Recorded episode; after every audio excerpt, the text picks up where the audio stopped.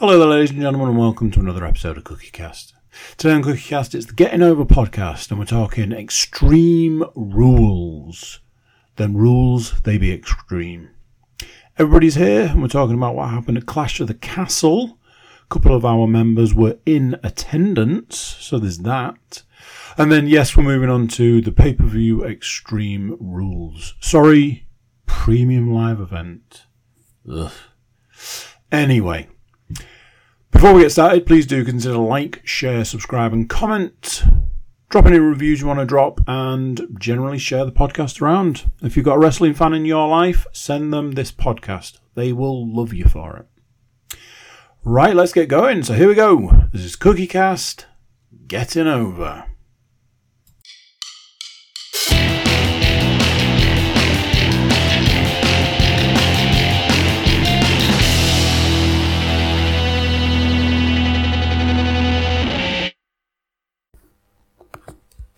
Recording in progress. Hello, hello, hello. So we are back. It is time for some getting over on Cookie Cast. This time round, we are here to talk some extreme rules on episode 48. Uh, I'm joined on this episode, usual Motley Crew are in tow. So we've got Mr. Paul Williams. How do? Mr. Andy Cook. Hello. And uh, the, the gent that I took a little trip to Wales to watch Clash at the Castle with, Mr. Matthew Moore. How are we all? Good. Good, good. Gravy. Uh, we will start, as always, with the results of the predictions. However, this one will hit a little bit different as we, as we discussed last time, and as I've just mentioned, me and Matt were there in person. Uh, we, we did have a little thing last time that would the guys there in person fare any better than the guys watching from home? About to find out. So we'll we'll have a little chat about sort of like our experience of it as well. So probably start. I mean, what time did we start that day, Matt? It was about 20, 20 past three in the morning. Uh, yeah, I'll take your word for it. I was in a kind of tired, angry haze of like, what the fuck is going on right now? I think there was there was the ge- general plan of we'll get up dead early. Matt could have a little sleep in the car, and then when we get there, all good. And what actually happened was we got in the car and just talked all the way there, pretty much. So uh, Matt Matt had the same sleep as I'd had, um, but yeah, we got got into Cardiff nice and early, um, and basically dropped the car and headed into town to, to, to start like picking off different things that we'd had looked at for the day. So first thing was they'd just taken over the entire city centre, and we went to um, we went to check out the merch situation. I mean, not if you know if you're watching on YouTube, probably tell that one of us definitely uh, was uh, going to go and have a look at the old merch. Um, it was definitely Matt, clearly, and um, yeah, we got we got there. Thought we'd not done too badly in the queue, only to find out that the queue was then about four times longer than the bit we could actually see. Um, but again, got there, did pretty well. Seen some meet and greets going on as well, didn't we? First thing. Um, It, uh, what was it? Madcap Moss, was it?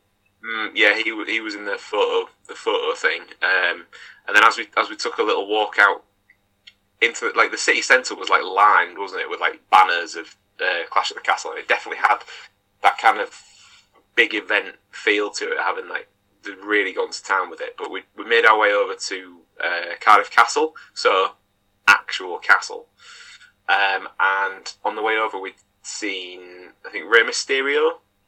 He um, was in the Smyths Smyths tent, was he? Kind of. That was right, yeah. By the they had like a big truck, like a big eighteen wheeler truck that they've made into a toy, um, with a wrestling belt hanging off the back of it.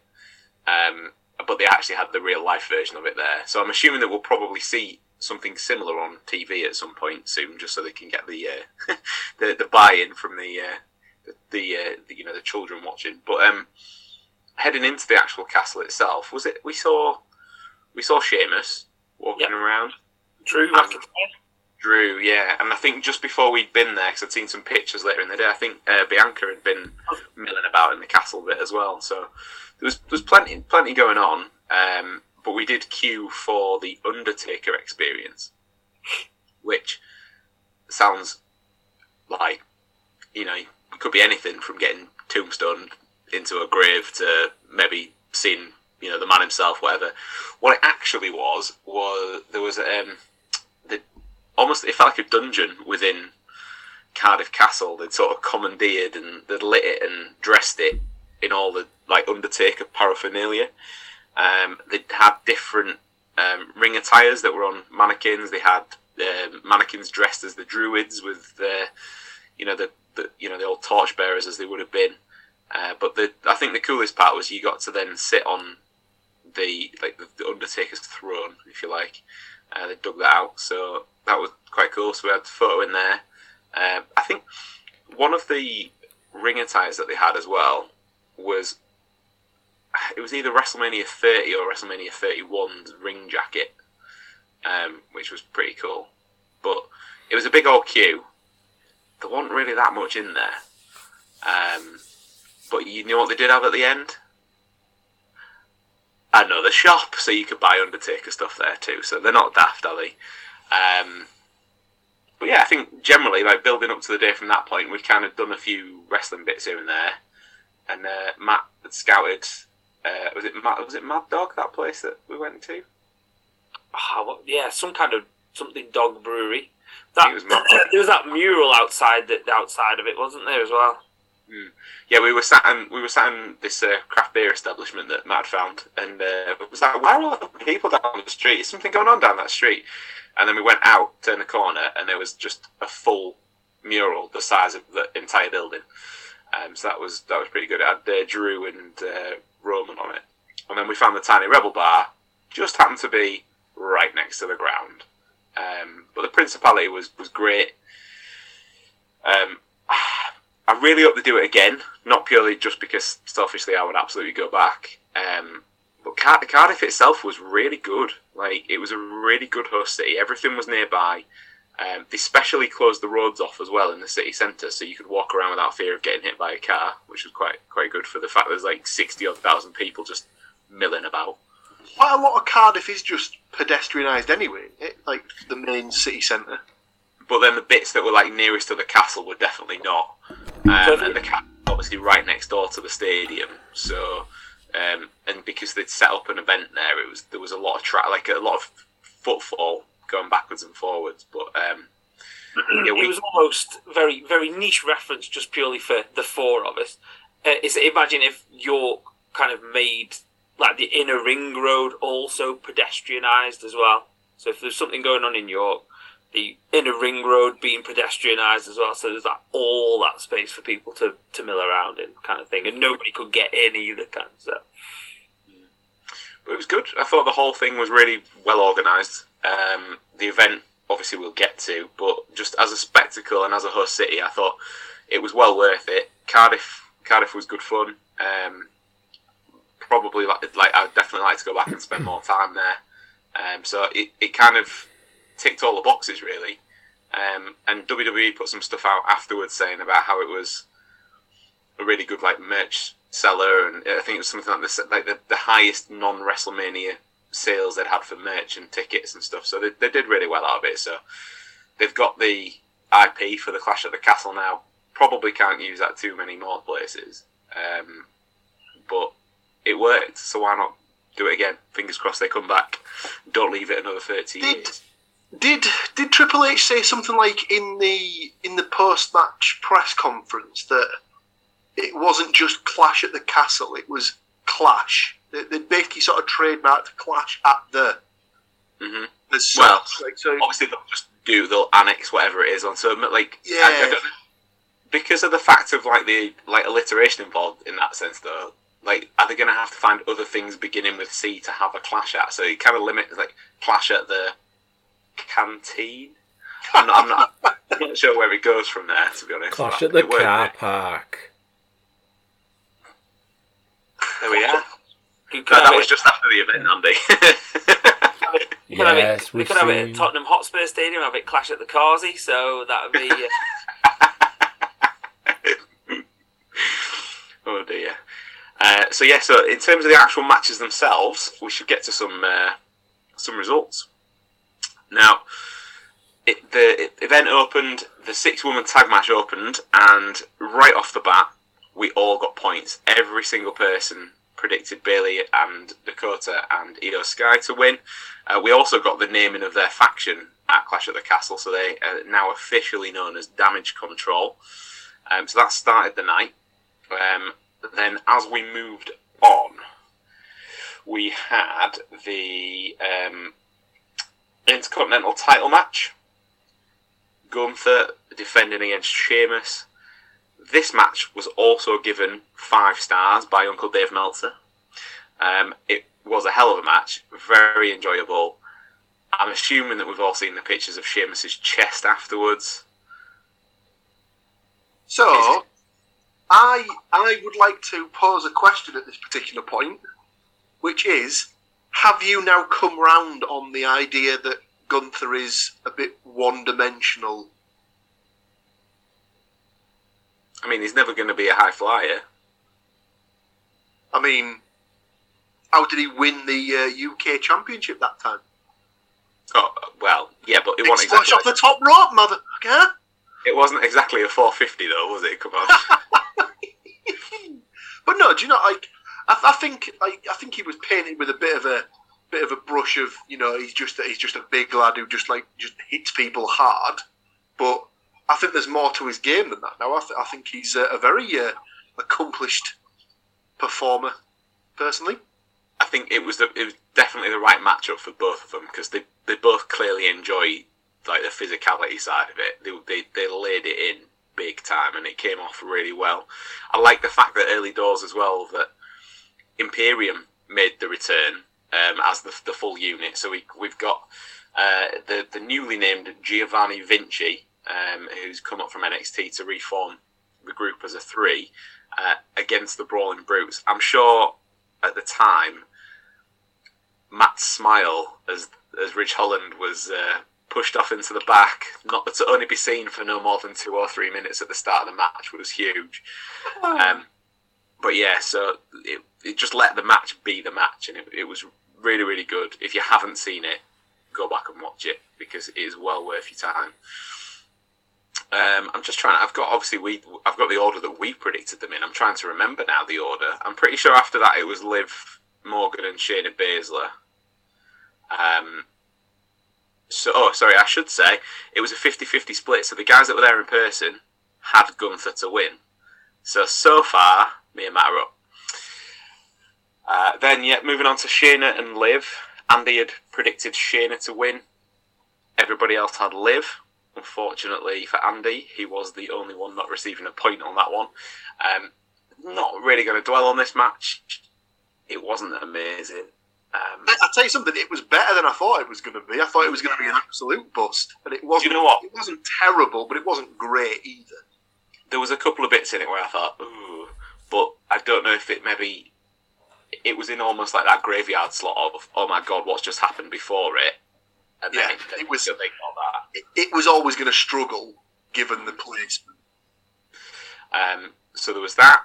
Then I believe it was the Edge and Rey Mysterio match versus the Judgment Day. Now, me and Matt had the Judgment Day to win. Andy and Paul had Edge and Mysterio. So whilst yes, technically Matt and uh, me don't get any points on this one, we did also get the turn finally of Dominic Mysterio. So he is now a fully fledged member of the Judgment Day after kicking Edge square in the dick, basically. So there we are. And which then moved on to the Riddle versus Rollins match. Again, really good match. Really enjoyed this one. Uh, great finish. The, the the extra sort of altitude, I guess, on the stomp as well. Um, Paul and myself had Riddle to win. Andy and Matt picking up some points there with with Rollins. Um, yeah, I just again, I, I, I will I will wax lyrical about that match because I, I I really I think them two matches, the Gunther match and the um, Riddle match, were the best two matches on that entire bill. It I was was going to say, controversially, I think this match was better than the Gunther Sheamus match. I preferred the Riddle Rollins match. Interesting. I think the the Riddle Rollins one definitely had a lot more technicality about it for, for obvious reasons, but it, it it probably told a better story. There was a there was a better build throughout it rather than just two big lads knocking ten bells out of each other. Um, so in that regard, I would agree. Um, but then we moved on to the main event, and Andy and Paul both went for home field advantage with Drew to win. And as much as it pained me at the time, I went for Reigns. Matt went for Reigns, and that generated us some final scores. We did have some shenanigans at the end with um, Austin Theory trying to cash in, and then this big gypsy guy trying to punch him in the face, and oh, and it ended up being in the neck. And yeah, Everyone, knows the best way to, to stop a cash in is to open hand slap a guy around the back of his ear. but yeah, uh, Ty- Tyson Fury got his five minutes of fame when he was in between making Instagram videos about Anthony Joshua, but um, he, you know, he made an appearance. Um, so yeah, so final scores wise, in joint third place with three out of six, we have the defending champion Andy Cook and Mr. Paul Williams. He keeps pointing himself. He knows it. So we already have the answer to the question of the guys that were there in person did do better. But would it be me or would it be Matt? Well, we have a brand new predictions champion, and that champion is Mr. Matthew Moore with five out of six points, whereas I managed to get four. So well done, Matt. Any any words following your victory from the new champion? I've obviously got to just keep on going to pay per views now to win it every time. That sounds like a great great tactic. So you booked your Royal Rumble tickets already, then, yeah? Oh, God. Well, I I was, was I was looking going to at say the. I nearly had a heart attack. the, the flight to the flight to Philly will be uh, what leaving in about twenty four hours. I, I, yeah, I, did, I didn't realise that I've not got me ticket. Well, obviously it's going to be too late for Extreme Rules because uh, I didn't realise that this was the tactic. But uh, I'll yeah, like I said, Royal, Round, Royal Rumble next. so, what's been happening since Clash at the Castle? Um, well, we've got here. We'll go through some news, uh, but for a change, we are going to start with the AEW news. So, All Out happened the night after Clash at the Castle, and we had some good and some not so good. MJF finally made his return as the Joker in the Casino ladder match, uh, and has earned a future world title match.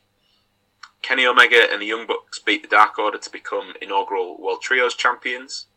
CM Punk won the AEW World title. And then proceeded to spit his dummy out in the press conference afterwards and had a legit punch up with members of the Elite. So the whole pay per view and Fallout went so well that Tony Khan had to open the following episode of Dynamite by vacating the Trios titles and the World title. Uh, it's absolute like just implosion. Um, but yeah, it's one of them situations I think where outside parties are never going to really know exactly what's happened. Um, but it, it definitely fully marks the first real sort of period of turmoil that AEW have had to put up with since their inception. Um, and for me now, it's going to be interesting to see if he can actually develop the new stars whilst most of the featured roster from the main pay per view are currently serving suspensions. Um, Punk's status hasn't really been cleared up yet, as far as I'm aware, either. There's there's just been sort of no mention. He's had surgery, hasn't he? Right. So okay. he- I think he. I don't know what it was. I think it was like maybe a torn bicep, potentially. But he injured himself again, which, let's be honest, isn't a great sign. Um, at the pay per view. Um, so I think he was. I don't know whether it was a, a case of it was he was going to be able to work through it or not. But yeah, he's he's since had um, surgery because there was a picture that was doing the rounds on Twitter the other week where he was pictured with a fan and um, he had a sling on. So When you say it was pictured with a fan, it wasn't Danhausen again, was it? no, it wasn't a fan Fanhausen. um, so yeah, but say his his status hasn't really been revealed, other than obviously Paul's seen the injury news. But there was some speculation at the time that he might even be let go over what happened. So I guess watch this space on that one. Um, but one big name did join AEW shortly after. The artist formerly known as Paige in WWE has made a return to wrestling following a formerly career-ending neck injury. So almost following in the footsteps of Edge Um, I know Daniel Bryan's was more of a concussion based thing, but again, that was career ending and seemingly about to come back from that. So the using her own name now, so uh, Saraya, the daughter of the they want to believe world famous Knight family from uh, Norfolk. Um, I think she's the most famous one. I don't think there's any question in that. But yeah, there's been no in ring return as yet, but it does appear to be on the cards, so we'll, we'll see what happens. I'm going to always find this difficult. The same even now, watching an Edge match or watching a, a Bryan Danielson match. Uh, if my suspension, if my belief, if my belief is suspended whilst watching it, there is always that point where I, something happens and I think they've got a bad neck or they've had a really bad concussion, and it does kind of take me out of it a little bit. Um, I know that's not the main thing because the main thing is that they're all right, but it, it makes me panic for their safety. So maybe I'm just getting old. Who knows? I, I, I think you're just human, to be honest with you. An old human, thanks, Paul. Yeah. The thing with Paige slash Saraya is the fact that her previous sabbatical uh, was neck injury related slash you know you shouldn't be wrestling anymore and then she came back and was promptly dumped on her neck or something like that and was immediately kind of thinking you like like you said you know, you do it edge because you kind of think ah he's already had one and he's come back Mm. she's now on two and is coming back. And it, it, it, it's just that kind of, you know, in the same way that whenever we hear Ric Flair saying, I never should have said that was my retirement match, you never want to hear someone saying, I'm coming back again on a, on a dangerous ill, uh, on a dangerous injury. And that he said the same kind of thing with Daniel Bryanson. Um, you just think, yeah, like you said, you're watching it each time thinking, "Whew." and AEW doesn't always seem as safe a place to wrestle as as as the WWE because I mean I'll probably get myself wrong wrong here, but they're not maybe not as well trained, kind of you know coming from the indie kind of side of things, and you know like some of the some of the wrestlers, definitely some of the female wrestlers are green, shall we say? Like you know, like Britt Baker's not been wrestling that long. Um, it's Statlander as well. She's not been wrestling that long. I- I- definitely a dance partner. Britt Baker. I take exception to the Brit, but she hasn't been wrestling that long. But Britt Baker is one of the best that they've got. But I, I take your point on the others. I think it's it's difficult for them though because, like you say, they are coming straight in from the indie thing. I don't think it's a case of that they're not they're not safe because they would know how to be safe. But I think it's more a case of that they just give less of a shit because they've got to. Yeah. They feel like they've got to get all the flips and the, the high the high bumps and all the rest of it in because that's that's what they think people want there. So it's just, I, I suppose it's they might see it as higher risk, high reward, but then how high is the reward if they end up duffing themselves? Yeah, that's that's what it'll always boil down to for me. It's a case of if you've got an injury where if you get the same injury again, you're at risk of paralysis or even potentially death. Why take the chance? Mm. And that's what it'll always boil down to for me. But like you said, it could just be because I'm a, a you know, dour pessimist, I suppose. But and on that note, tune into the football podcast. Is it? oh, oh, oh, you are in for a treat, ladies and gentlemen. Um, so we'll we'll move on from the AW rehire or hire to some rehires from WWE. So Candice LeRae has made it to Raw, following in the footsteps of her husband Johnny Gargano. Uh, I'm glad to see her get a chance on the main roster, uh, and I'm very much looking forward to seeing what she brings to that women's division. She's never going to be the biggest. She's never going to be the strongest, but she is probably one of the most charismatic ones that was in NXT in her time before she uh, she had the little one. Um, coming straight back onto the main roster as a brand, sort of a fresh character to the main roster as well, should should do her the world of good, and that entire division. Uh, but we also had a slightly bigger rehire. I know that I mean bigger in terms of star power. I mean physically bigger, because uh, the monster among me- uh, among men is back. Braun Strowman, looking meaner and leaner than ever. And and Matt could not be happier about it. Well, he's Braun's so happy he's been back flipping cars already. So you know, that was, there was a, there was this backstage segment before it was revealed that it was him, where there was two people. I can't remember who it was, just stood in the car park looking at the car as if to say, hmm, "That shouldn't be upside down." Um, but he also then came back, took out I think it was eight wrestlers in a multi-person tag match, um, and then probably the biggest feat of strength of that week was the fact that he power slammed Otis, um, like 350 odd pound guy just up into the air. Um, go on then, Matt. Matt, are you not happy about this one, Matt? I just don't see the point. I, I just, you know, like they buried him last time he was there, and are we going to go do this dance all over again? He has lost a bit of steam already. From like they, came back with a big fanfare, did all that in his first week. Hasn't really been sort of he hasn't got a featured match at the pay per view. Um, and that's it. So unless they're gonna spoiler alert, um, unless they're gonna line him with Bray Wyatt again, then uh, then he's just he's just gonna be the big come and level everybody, you know, like big like viscera kind of thing. He's gonna be that character kind of thing because if they're not gonna make him. The, and this, this is the kind of problem. Uh, I suppose you know, we could talk about like the clash of the um, clash at the castle. You know, Reigns has nobody. We talked about this when when we, were, when we were in Cardiff. Reigns has nobody left to fight now, and and putting and even putting Strowman in front of him is is not an option because that's already happened and that's been been and done. And I just don't see the point of him being there. He's he's just got. I don't think he offers anything, and they've already got Omos there, who seems to have disappeared anyway. So, and like, if you're looking for that enforcer, then you've got Kross as well. yeah, who's an infinitely better wrestler than either of those. Yeah. So, I'm I'm okay with him being back purely from a personal standpoint because my boys absolutely love him. So that'll that'll make them more enthusiastic about watching it when he's on. So I I'm okay with it on that front. But like you say, if they are going to do the thing with Bray, which we will come to shortly, um, why didn't they keep the powder dry until then?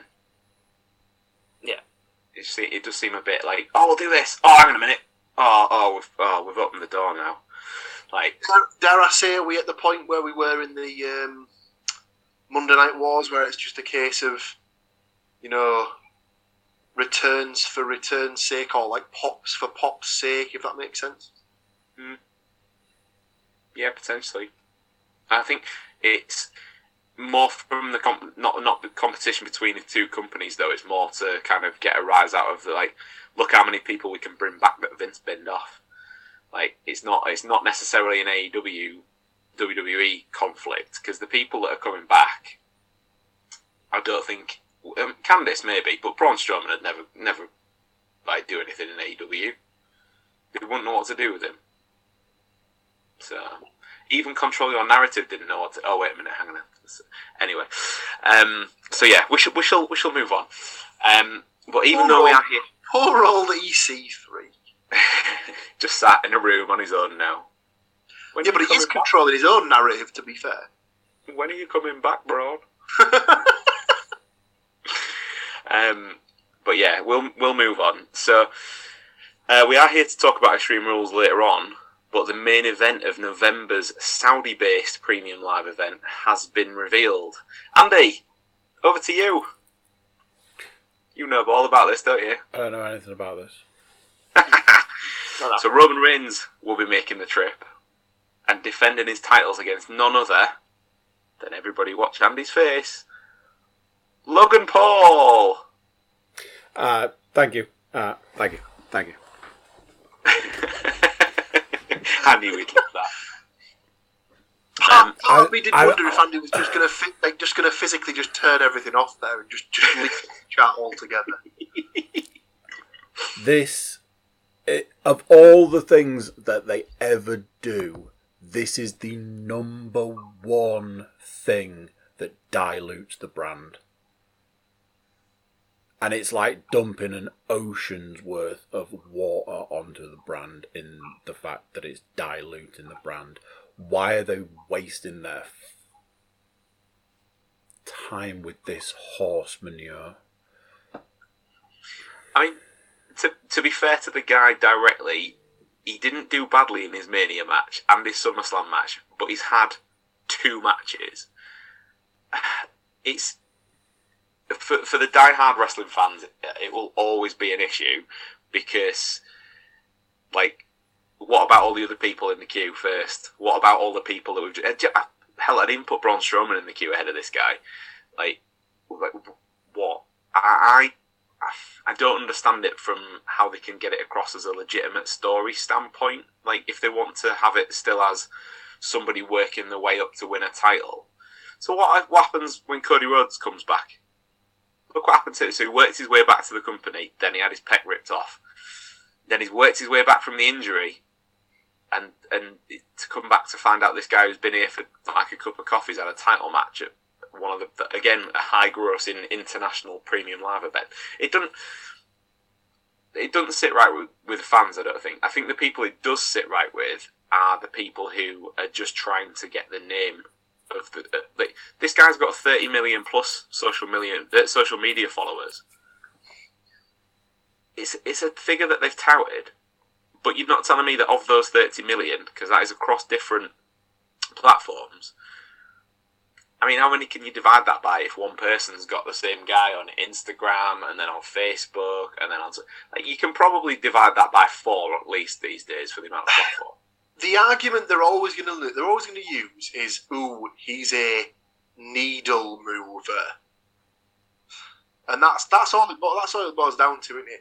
Like I'm sure that I'm sure they said on one of the podcasts that like that Corey Graves does the other week. It was like, "Oh, well, yeah, but he's got a massive social media following in um, in Saudi Arabia.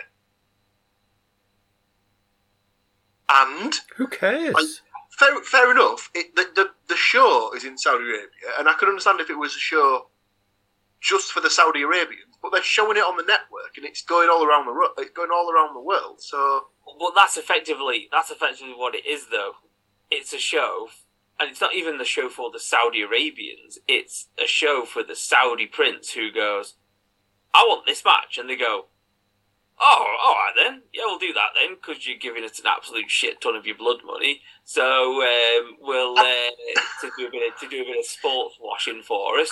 and uh, you know, it's like then it's like, all right, let's do this one. Yeah, we've seen it over and over again of pointless matches of wrestlers who are not kind of of to it, and this is just the culmination of the absolute like piss take that is any of the Saudi shows, and and that I think that's what they should be treated as. They should be treated as a different dimension. Unfortunately, we have to see it, and you know we do have to kind of acknowledge it, but it should be treated as something else over here. It has the WWE branding and it has, uses WWE wrestlers, but it might as well be WWE Saudi Arabia just for that day because it doesn't matter what the fucking storyline is. It doesn't matter who's in the company at the time. If if the the Saudi prince decides he wants whoever in the main event, they'll do it for him within reason. It should be and the equivalent of the Pro Bowl. It, it's the yeah. it's the show that nobody cares about, yet they keep doing it year in year out. But it's like the Pro Bowl, if, but if then like the Saudi Arabian prince decided that he wanted like Logan Paul, KSI, um, and whichever YouTube influencer, toss pot, fucking talentless hack wanted to take part of it. So you know, I'm, I'm like, I don't know how true this is, but I'm sure that someone said that like the, the very first time they went over there, he asked for some guys that obviously had been seen in like the mid '90s when obviously it was massively popular or something like that, and like two or three of them had, had died, and he didn't yeah. want his likes and stuff like that. But oh, possibly because they were ones that he hadn't paid for. Anyway, moving on. Um, so, so yeah, so there, there is that to look forward to. Will will Logan Paul be ready for the main event? Do we think? Find out next month whether we like it or not. right. Um, further teasers have been dropped for future events as well as Triple H has confirmed that Survivor Series is going to drop the Raw versus SmackDown format and he's going to feature two War Games matches this year, both storyline driven, one for the men and one for the women. what? Firstly, what do we think of them dropping the bragging rights issue? Happy with that? There's, there's been plenty of Survivor Series where it's not been the case in the past, so it doesn't really matter to me. The brand split's not really a thing anymore, anyway, is it? So. No. And if, as we we talked about, I think last year as well, on the, the same point, they need to, if they're going to do Raw versus SmackDown, they need to have some sort of ramifications for like a, a prize or, uh, or you know punishment for the for the winners and losers, and it never happens. So that that was also fun for me. Can, can I, I mean, I'd have to look it up, but Raw wins most years anyway, so it's not really a. Whichever show Roman's, Roman Reigns is on wins most Yeah. years. Um, but also as well, are we happy that War Games has finally made it to the main roster? Yeah, yeah. I think it's a new kind of twist to it. For, there'll be a lot of people I think not familiar with, with the concept because obviously it's been been a, probably two or three generations since it's been in the mainstream brands. Um, but also when it was in NXT, it was it was it was pretty much the collaboration match of all of the indie darlings. Um, so whether or not that trans- transposes to the, the main roster, or they try to do it their own style by filling it full of the Braun Strowmans and so on and so forth, that'll be interesting. It, they get, I think realistically, they're either going to have to. If I mean, I presume they'll do a, a men's one and a women's one. Yeah, yeah. You're you're gonna want to get Gargano in there. You're gonna want to get AJ Styles in there. You're gonna want to get Owens in there. Yeah. You're gonna want to get, like you said, the in the wink, wink. You know, nudge, nudge, wink, wink. We know they're indie darlings, but they're WWE wrestlers now, and they're gonna do all the absolutely nuts shit that you wanted want in a war games thing. I Wonder if they're gonna get old Greg to do the the uh, the the theme song for it instead of love games. They could have war games. right, so we have got one more bit to talk about before we get to the predictions, but the thing that we need to talk about may have an effect on the predictions. So I'm going to suggest you grab a drink, we'll have a, a break that you won't even realise as a watcher or a listener, and we will be back with that, and then we'll, we'll all make our predictions together. So we will be right back to you. Recording in progress. Okay, so we're ready. Well, we were talking about um, spoilers and teasers before upcoming pay per views. Well, we've got some. There's been some plenty of teasers before Extreme Rules, and we definitely can't really get into the predictions without talking about the game of hide and seek that's seemingly taking place on WWE programming at the moment, referencing the White Rabbit. There's been a lot of clues so far. Um, I have got um, a list of highlights of, of such things. Won't go through each individual one because we'll be here until, well, past the reveal probably. Um, but for the past several weeks, uh, the 1967 song White Rabbit by Jefferson Airplane has been played randomly at live events and during commercial breaks for those in attendance at Raw or SmackDown. QR codes have been popping up in the background on programming left, right, and centre. Um, it started with um, one behind Austin Theory and Kevin Owens on a match on Raw. Um, when people scanned it, it took them to um, a game of Hangman. The question posed was, Who killed the world? And the answer was, You did. Um, additional codes have been going on. Um, there's been one featuring a cartoon pig. There's been one featuring a big bad wolf. Yeah, there's the the latest one of the latest ones, however, was um, when you scanned it, it took you to a painting, and the painting was Samson and Delilah. And there is a number that was on the image, and if you Google the number, it takes you to White Rabbit Milk, which is a, a brand in the states. I'm led to believe, or possibly not the states, maybe even Japan. Um, all sorts of stuff. There's been people have even then been on the websites and got the coding for it, and there've, been things written in the code. Um, there was in one of them there was the lyrics to Malachi Black's uh, or Aleister Black as he was in WWE's old theme music. Um, there was something on this week's one that had Gacy, which is possible reference to uh, NXT wrestler. Um, there was part of um, part of one of the QR codes, so kind of like a code within a code, was a magic eye, which I haven't done one of them since I was about 13. Um, and that had a code on it that when you then translated the code, it's it spelled out. Um, was that the thing that spelled out Gacy? Possibly. Um, oh no, it wasn't. That was the thing that it gave you a number, which was one zero eight two two, which in American formatting is the date of this weekend's pay per view. So everything keeps moving on. It's every every time there's been a number, it's always the next thing. But it seems that this has been the first uh, premium live event since it started. So are we going to get the reveal this weekend? And will that reveal be Bray Wyatt? If not, it's one hell of a swerve. But they've had they've, they've even had like um, in in the posters for Extreme Rules in the background they've had fireflies and lanterns. So obviously that's harking back to, to Wyatt from times gone by. Part of me wonders whether they'll do um, they'll do that thing that like AEW's done in the past, where like they build it up, they build it up, they build it up. You think it's going to be some guy, and then bam, it's somebody else. And then just as you're sort of getting used to that guy being there, they just bring the other guy in through the back door, and he just sort of turns up is like, "Hi." And everyone's like, "Hi." What? Ah! What the? F-?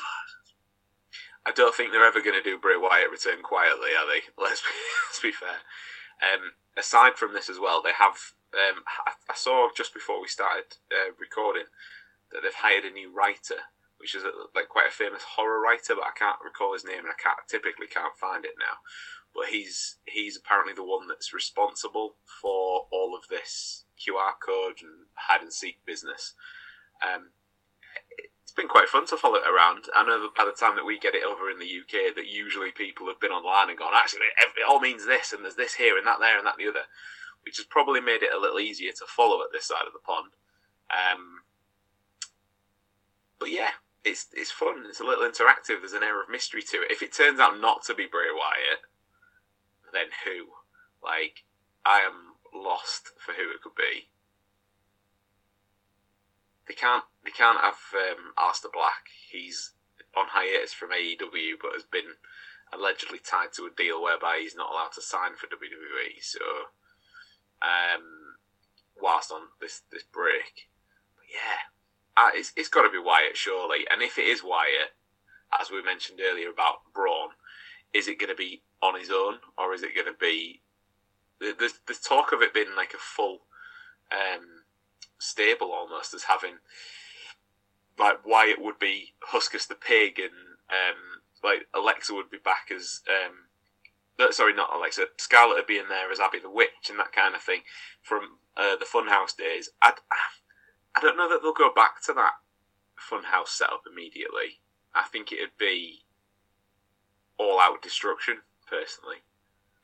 According to the internet, uh, WWE have hired Rob Fee of Marvel fame, Marvel and Disney fame. Apparently, he's a horror writer um, and is responsible for the White Rabbit stuff. Uh, it, it, the internet alludes to in the midst of Bray Wyatt rumors. I assume that if he's written recently for Disney and he's a horror writer, that he's probably done the screenplay for most of the live action stuff they've been covering in the last five years. Um, because they've been terrible.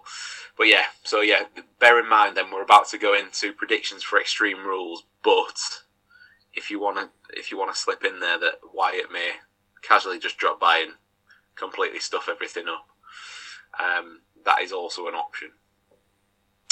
Um, the Samson and Delilah thing is people are uh, speculating that that's a direct reference to the fact that Alexa Bliss effectively screwed him over at WrestleMania, um, a la Delilah. Um, but whilst we obviously talk about Alexa Bliss, be remiss of me not to drop this in right now because uh, it's still ongoing, folks. So get yourself in. Please do like, share, and subscribe. Get on over to YouTube. If you're listening to us right now and you've never been onto YouTube in your life, it'll take you two minutes. Um, it'd be really appreciated. And if you uh, if you do drop by and get us to that magic number, of subscribers, 100 subscribers, you will be in with a chance of winning a brand new Alexa Bliss Funko Pop for free. Um, I think the numbers had gone up a little bit last time I checked as well. So thank you very much to those who've done it. Yeah, people Uh, want that Funko say. Pop. Very, very much appreciated. Um, so yeah, Extreme Rules predictions time. It is happening this coming weekend on Saturday, the eighth of October, and it's emanating from the Wells Fargo Centre in Philadelphia. Obviously, the most easy time in the world. They've decided to do an Extreme Rules event in the home of ECW, and they did get Paul Heyman to do the voiceover for the advert for it as well. So every, everything fell into place for him on that one. Um, but as we always say on here, all the match information we're about to discuss is taken from WWE.com and is correct at the time of recording. Even after Triple H has taken over, the card is still very much subject to change. Uh, we currently have six matches to discuss, so here we go. Uh, first up on my list is the SmackDown Women's title match, which is an Extreme Rules match. Liv Morgan defending her title against Ronda Rousey. As we know um, from episodes gone by, Liv took the title from Ronda at Money in the Bank after winning the ladder match and then cashing in on the same night. And since then, Liv had a controversial victory over Ronda at SummerSlam, uh, battled through an arm injury against numerous opponents on SmackDown, and then overcame Shayna Baszler in Cardiff. Uh, Ronda did return to action following a suspension for going absolutely nuts and ripping Adam Pearson's arm nearly out of its socket. Uh, Adam Pearson, Adam Pearce's arm out of socket. Um, but she did beat Natalya, Sonya Deville, Lacey Evans, and Xia Li in a five-way match. But then Liv actually raised the stakes back on the 16th of September by declaring the bout to be an Extreme Rules match. Has she got something planned, or is Ronda just going to come back and break stuff? Uh, Andy, do you want to go first on this one? So, um, I've decided to do a bit of a, a bit of a reversal on uh, on on my predicting this time out. Uh, there are certain people that I'm always like, yeah, that person's going to win, and I'm I'm seeing a pattern because uh, they don't. So um, this time out, I am going with Liv Morgan to retain. Very few, very few times there have been where I would say not. Well, I would go against Ronda Rousey winning something. Um, but yeah, like I say, not the first time in these predictions. I'm going to go different. Okay. Right, you are in the book for Liv. Paul? Yeah, uh, I I agree with Mr. Cook. I would like to also go for Liv. I, I don't know, like I don't really know what the what the Rousey sort of direction is at the minute. Um, so I don't know. I reckon it'll be another one of these.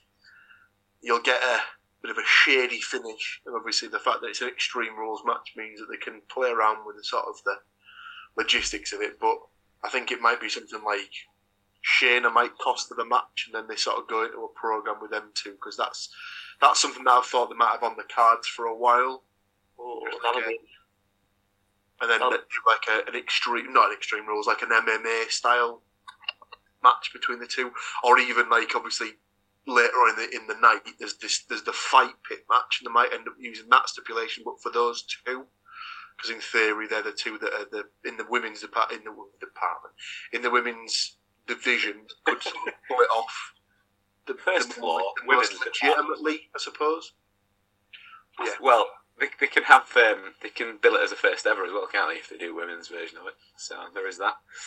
Can't wait for the promos for that that match if it ever happens. Shayna Baszler and uh, Ronda Rousey. wow, that'll be a laugh a minute, won't it? One for, the, one for the purists. One for the purists. okay, so you're in for Liv as well, Paul. Matt. Uh, I'm going to go Ronda Rousey with this one. I think Liv's had a, quite a few um, defences. The it doesn't seem to have been the most over title reign, shall we say?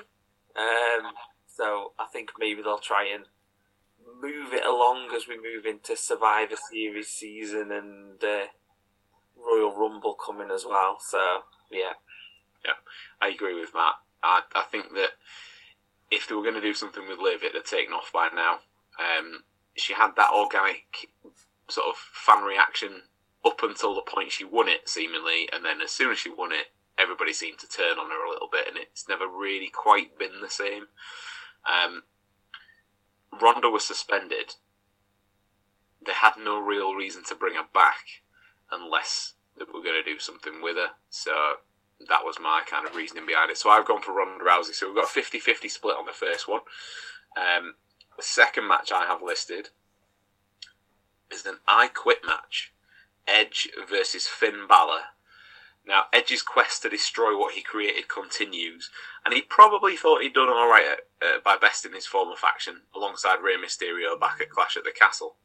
But the celebration was short lived, as we mentioned earlier, after a swift kick to the nether regions from none other than the son of his tag partner that night. As we found out on the Raw following, Dominic has indeed changed allegiance and is stepping away from the shadow of his famous father. Uh, by seemingly becoming Rhea Ripley's bitch. Um, eh, that that's that's bizarre. Why does she need to whisper into his ear every time? Like, uh, yeah, okay. Anyway, Edge took on Dominic um, on Raw, but was then subjected to a beatdown by the Judgment Day, and it resulted allegedly in a Grade Two MCL sprain. The I Quit match was laid out following Edge's return uh, on the 26th of September. So the MCL strain clearly wasn't enough to make him quit then, but will he quit this weekend? Um, we'll flip it around. I'll go first on this one. Um, I've put in Balor to win. Um, I keep I, I keep flogging this. They they need a win, man. Judgment Day need a big win badly. Um, this is probably the match where I did wonder about Wyatt getting involved. Um, but yeah, I, I don't know because of the whole kind of ooh look at us the Judgment Day we've got a spooky entrance. I thought it was an easy tie-in, but I, I, then I couldn't even piece that together. So my, uh, yeah, I've just gone for for Balor to win. I'm not quite sure how Edge would give the words "I quit," but they'll find a way if they really want Balor to win. Um, okay, Paul, do you want to go next then? So I also think Balor will win, and I think it'll be that they get to they'll get Edge to say it by putting Mysterio in like a dangerous sort of situation, like get like a chair around his neck or something like that, and they'll say if you don't say it, then we're gonna, you know, break his neck or whatever. Blah blah blah. They've done that in the past to sort of get around the stipulation. So. Mm. Okay. So that's two for Balor so far. Matt? I've gone Balor as well, just in that kind of thing of building him again as well. The Judgment Day, I don't know, I don't know how they can do it, but it needs to go away because they're meant to be spooky. They're not, and they're just like a bit of a kind of jokey gang kind of thing. Really, just they're just like, yeah. Whenever you see them, they're just like having a bit of crack and just like you know, just carrying on and just like just a bit kind of how would you kind of put them like a bit jockish, kind of like like jocks at school kind of thing, just like knuckle dusting, you know, kind of like doing that to give people nuggies and all that kind of thing. It's just like they just seem a bit too much of a their look, but then the execution of the gimmick is two completely different things, and I think at some point they just need to bin it off. And yeah, I, I can't see them binning it off because they're still seemingly on the recruitment drive at the moment as well. So it could only get bigger from here. As, Mm. as- um, so that's three for Balor, Andy, Now I know what the social media circus is going to say. He was playing for points, but I had Edge down on my list way before any of this. I, I think it's a perfect point in time for Edge to take a win. Uh, uh, it's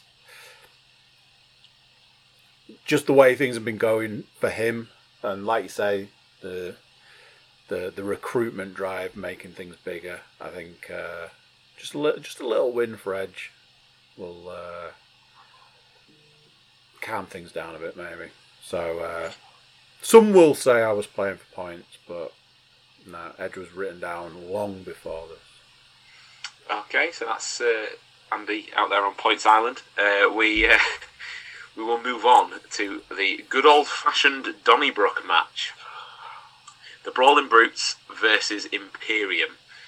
So, firstly, you're probably asking yourself what a good old fashioned Donnybrook match is. And if you're listening or watching along, you're probably going to ask me. Well, I can say that that at least makes two of us that have no idea what the hell this is. Gents, anyone? Uh, it, it's basically a street fight. Oh, okay. Well, I did. I did a bit of digging, and I found. I also found out that it's essentially what Paul said: street fight, no DQ version, with weapons and seemingly a small smattering of casual racism. I Um, was going to say, are there some leprechauns at the pot, with a pot of gold at the end of a rainbow there, looking for the lucky charms, maybe? uh, the key, the key, the key point for this is obviously these groups have been going at it for a little while, but Sheamus is once again battling Gunther for the IC title on SmackDown. So we could actually end up at this match with a new Intercontinental Champion as well. Uh, but I guess will that will that really sort of take any effect, regardless of the result of that match? Where do we see this going? Uh, Matt, do you want to go? I'm going for Imperium. Because there's no way I'm going for a team that's got Ridge Holland in it. oh, I wish I'd have kept that to the last now. Ah, okay, fair enough. That was nice and simple. Um, I've gone for the Brutes because I don't see Sheamus winning the title, and it gives them a way of carrying this on a little bit until he does win the title. So um, I've gone the other way. Um, Andy, there was some nodding going on Yep, there. absolutely everything you've said there. I am in full agreement. Okay, that was nice and easy then. Paul, Yep, three uh, three from three for that. Uh, I would also go with the Brutes as it's an easy way to give Sheamus a big win. Obviously, he doesn't have to pin Gunther. He can pin one of the two, like you know, I doofers. think, I think that's how they carry it on. I think he loses to some shady business on SmackDown, and then he pins him at the uh, event. I think personally, Oh right, so you would have it. So you think he might actually lose? I, I think no. I think I think Sheamus will, will lose the, the night before. Yeah, that's what I mean. But then you'll have Gunther lose the uh, the Extreme Rules match. Yes, yeah, yeah. I think that's how they I'm carry it on. I'm with you. Um, okay, so what have we got then? Um, we've got left. We've got three matches to discuss, so we should probably just have a little reset again. Two seconds. Don't blink. We'll be back.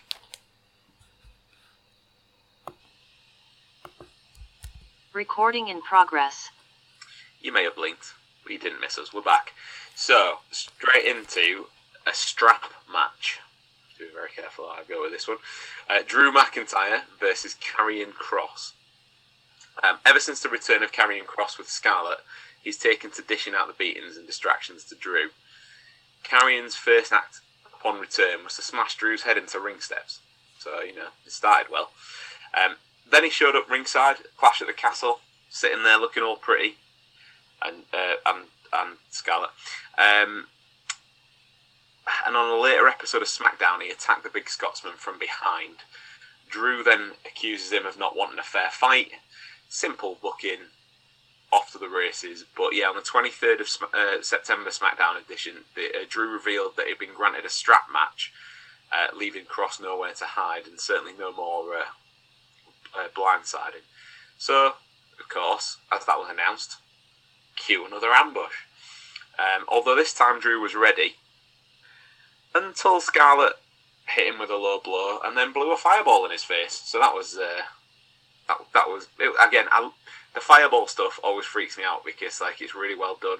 It can't be that dangerous, but it always looks very impressive. Um, so yeah, Drew wanted the fight head on. Will he be made to regret it this weekend? Uh, Paul, do you want to go first? Um, haven't seen SmackDown since he's been back. So is this his first match since returning to the company? First, first, um, not first match, but first uh, premium live event. He has had matches. Right. Uh, he's gone Um, back from what I, from what I've seen. He's gone back to using the, the Kross Jacket. You know, the like the essentially sleeper as his uh, Raji finisher, and he also then has been using that um, forearm to the back of the head that he was using in NXT a little bit as well. Um, yeah, first first sort of big big thing since he's been back. Kross for me, please. Okie dokie. Uh, Andy? Uh, this is one of the things I was talking about earlier. Uh, no matter how much I like Drew McIntyre, I am tired of picking him and watching him get beat. Um, so I've decided to go the other way this time, which surely means he's absolutely going to win, but uh, it's Kross for me as well, please. Okie dokie. Uh, I have also gone for Karrion Kross, exactly the same reason as Paul. Um, let's not set him off with a loss, because otherwise Vince might as well come back and take the writer's room. Um, so yeah, I have also gone Karrion Kross. That leaves you, Matt, to either take a point or join in the zero points party, whichever. I I was about to say, give those dittos another ditto because I've gone Karrion Kross as well. Okay, right. It's nice and straightforward. So, uh, is that that's the first one that we've got an agreement on? With two matches still to discuss. Uh, so the Raw Women's title is a ladder match. Bianca Belair going in as champion against Bayley. Now, I love a good ladder match, and this one certainly has potential to be a show stealer. Uh, as I noted earlier, um, Bayley and friends were victorious at Clash at the Castle, and Bayley was the one that pinned Bianca Belair in that match. And that's the first time that Bayley has been pinned in over 300 days. Uh, Bianca has been pinned in over 300 days, sorry. So Bayley laid out the challenge shortly after. Uh, sorry, shortly after Damage Control laid out Bianca. Um, it was at the conclusion of um, a Bayley versus Alexa Bliss match on Raw, which was one of Bayley's first um, matches back. Was in the main event slot. Very well done. Enjoyed that. Um, Bianca Belair has sort of proven from day one in WWE that she can back up the claims of the EST stuff. So you know the, the roughest, the toughest, and all the rest of that. But a ladder match to me feels like somewhat uncharted territory for her. Um, so it would be quite different for her. I think you know the, the strength game is her forte. Don't necessarily need to be like the biggest one, strongest one to win a ladder match, and it kind of lends slightly more to the kind of sneaky weasel heel tactics. I think to for something to happen. So there is there is that option in there. But I guess is is Bayley Paul absolutely going to win this match? Or will, the, will the resume of Bianca once again reach new heights as she reaches for the belt? Uh, no to Bayley winning this one. Um, Bianca to retain, please. Okay, we have to, we have to come to you first for a, a Bayley result. So you go, you, Obviously, actually going against your girl, yeah? I mean, she and my girl. But So hey, Bayley, who are as as was once sang. you can uh, you can sing it all you want, and I'm sure you ca- I'm sure you joined in. in Damn right did. Inside inside Principality Stadium with uh, with great glee and gusto. She's been doing some cracking work as well. She was trying trying her hardest that night to uh, keep it keep it all heeled up, and in the end, I think she just had to move on because she was going to crack.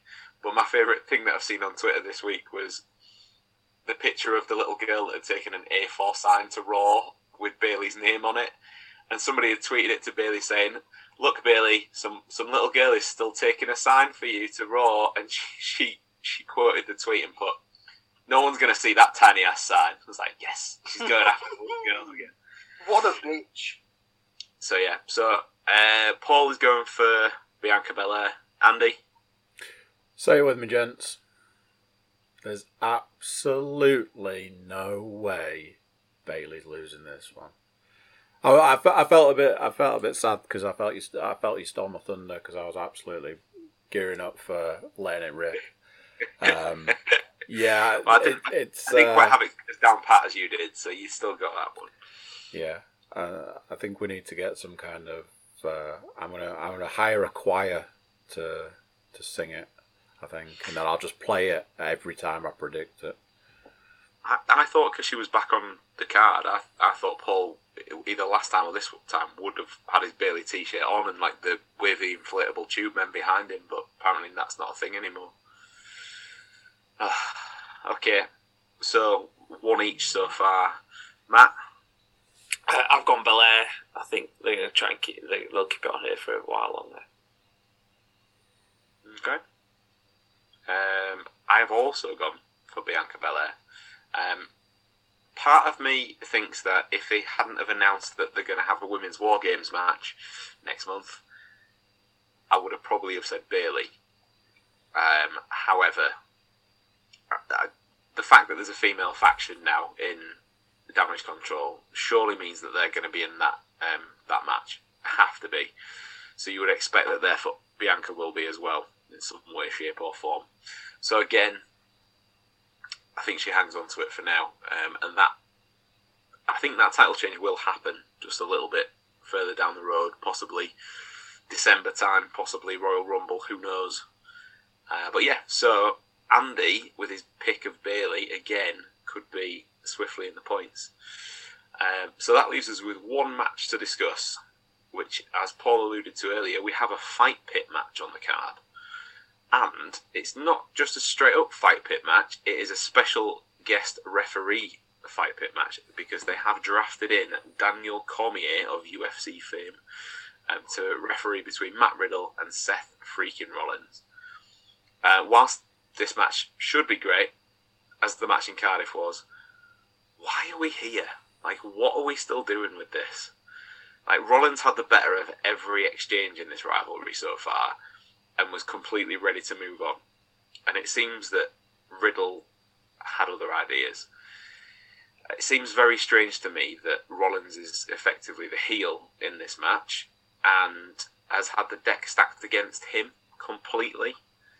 Um, for those of you that don't know, Daniel Cormier is probably one of the best to ever grace a UFC cage, the place where Matt Riddle also used to work. So they've got that kind of tie in. Um, the fact that the fight pit does take place itself inside a cage, um, if you're unfamiliar with it, it's not quite as big as the um, standard cage match, and it has like a platform around the, the top of it as well, based on what we've seen in NXT. So it gives a little bit more license for shenanigans from there. Is Um, it? Sorry, sorry to jump in here. right. Um, is it a little bit like the, uh, the, the? We're going way back here, but do you remember, like in the, the late nineties, there was the weapon, uh, the the Lions Den yes. that Ken Shamrock had. Is it a bit Yeah. like that? Uh, yeah, and as well. Funny you should mention him as well, right at this point, because uh, Shamrock was originally uh, putting himself about online, trying trying to get involved with this, and then obviously he's uh, wrestled elsewhere more recently, but they they went straight straight for say. If, if people are familiar with UFC, they will absolutely know who Daniel Cormier is, um, without a shadow of a doubt. So I thought that was that was quite decent. Um, but I just I just don't understand why everything's in Riddle's favour when Rollins has won every match so far. This this to me should be a month behind us now. We should be moving on to fresh stuff. I'm sure this will be good. I'm sure it'll be decent to watch. I just get the feeling that doing everything they can just to get Riddle with this home field advantage. But I don't see what him winning brings to the, the party at all. At all. So um, for that reason, um, I've clearly gone for Riddle because he'll win. it, there's no reason why why we're here. Riddle has everything going for him, so why not let him win this one and just drag it out a bit more? Um, I'm not happy about it. Can you tell? Yeah, thought so. Okay, who who wants to go second on this one? Just stick me down for some ditto marks on, on everything there. Okay. Uh, Riddle is in the book for you. Fantastic. Okay, um, Paul. Same. I, I mean, uh, like you said, I, I just don't really get this one. It's it's almost as if I, I don't know whether they've just like Riddle, not Riddle. uh, I don't know if like Rollins has just become like not an afterthought, but they've just sort of taken their eye off the ball with him and just sort of thought, well, we don't need to put that much effort into him because he's you know he's a he's a kind of a made guy. Because if you look at his, was it did he face Reigns at the Royal Rumble? Yeah. Did they have a pay per view between Royal Rumble and Mania? Yeah, it was the Saudi one. Um, and it was him. Was it him? No, him and Edge was last year, wasn't it? Yeah, that was last year. Hell in a Cell. They had a Hell in a Cell match, didn't they? But it was at the Saudi show. So I can't remember what he did for that. And then he had the whole sort of he wanted a WrestleMania match. So Vince said all he had to do was ask him, and then they put him in the and then they put him in the um, the the scenario with Cody, Yeah. and then so he's faced Reigns, Cody three times, and I'm pretty sure he's faced Riddle every pay per view since, if he's been on it. So it's almost as if they've just sort of they don't know what to do with him. Mm. It was supposed to be the match at SummerSlam on it, and they moved it off the card, but they still Yeah. had a. sc- Um, and then we got it. So I, yeah, I, I'm very confused with what they're doing with him at the minute. Um, but like you say, Riddle's pretty much lost everything else, so they're gonna have to give him a win back somewhere. So yeah, yeah. Okay, up, Matt. yeah, I mean, uh, yeah, my feelings towards it are the same as like what you guys have had, and I, yeah, there's, I'm gonna say Riddle, but there's a nagging part of me at the back of my head being like, is Cormier gonna be like, wow, this this guy was a bum in the- uh, UFC, uh, and everybody actually hates him in UFC, so. You know, in the end, he kind of turns on him or something like that. But the problem is that the end, obviously Rollins' character is intentionally annoying, so you kind of think that's probably going to wind up a UFC guy more than than Riddle would.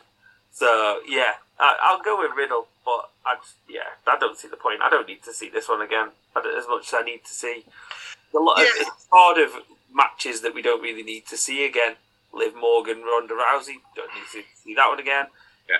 Edge and Finn Balor, don't need to see that one again. It's a lot of kind of The whilst, only I, whilst I agree with that, I think that the fact that they've put them in this fight pit thing is purely for the idea of well, at least it's not a straight up match again. Mm. So at And least we've got that going for it. That's one thing I wanted to mention actually as well was that last year's Extreme Rules match got absolutely flogged because there was one Extreme Rules match on the entire card. Every single match this year has got a stipulation. stipulation. So definite improvement there. Sorry, Matt. Is this the second fight pit thing or the third? The it's the first. It's the second because I think the first one was was it Thatcher Riddle. Oh, Riddle Thatcher, yeah, yeah. Yeah, in I wasn't NXT. sure if another one at some point. I don't think there has been, not from memory.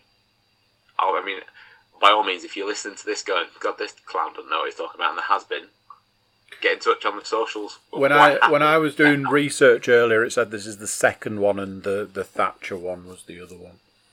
that was good as well. I enjoyed that match.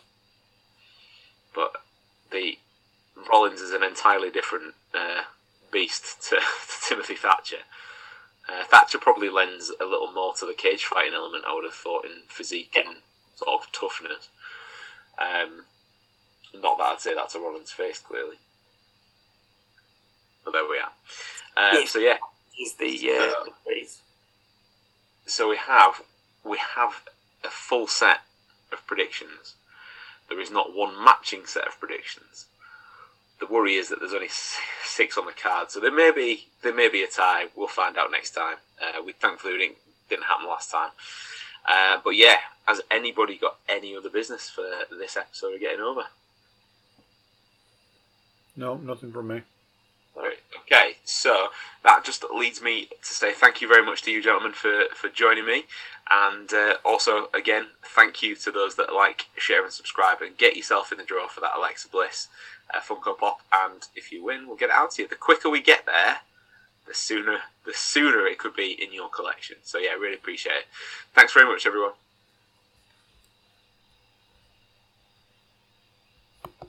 So you go, what do to that? Another one done, another one gone. Ah, where do they all go? Into the ether. so that you can listen or watch along. Big thank you to listeners and watchers alike. If you want to uh, get more involved, you can like, share, subscribe, and comment. Drop us reviews, share the podcast around. And if you want to check out our, our website, it's thecookiecast.com. There we've got social media links and an email button for you to get in touch with us. That's it for this one. Till next time, I'm going to say bye, and I'll see you then. Thank you for listening. Thank, you for listening to Cookie Cast.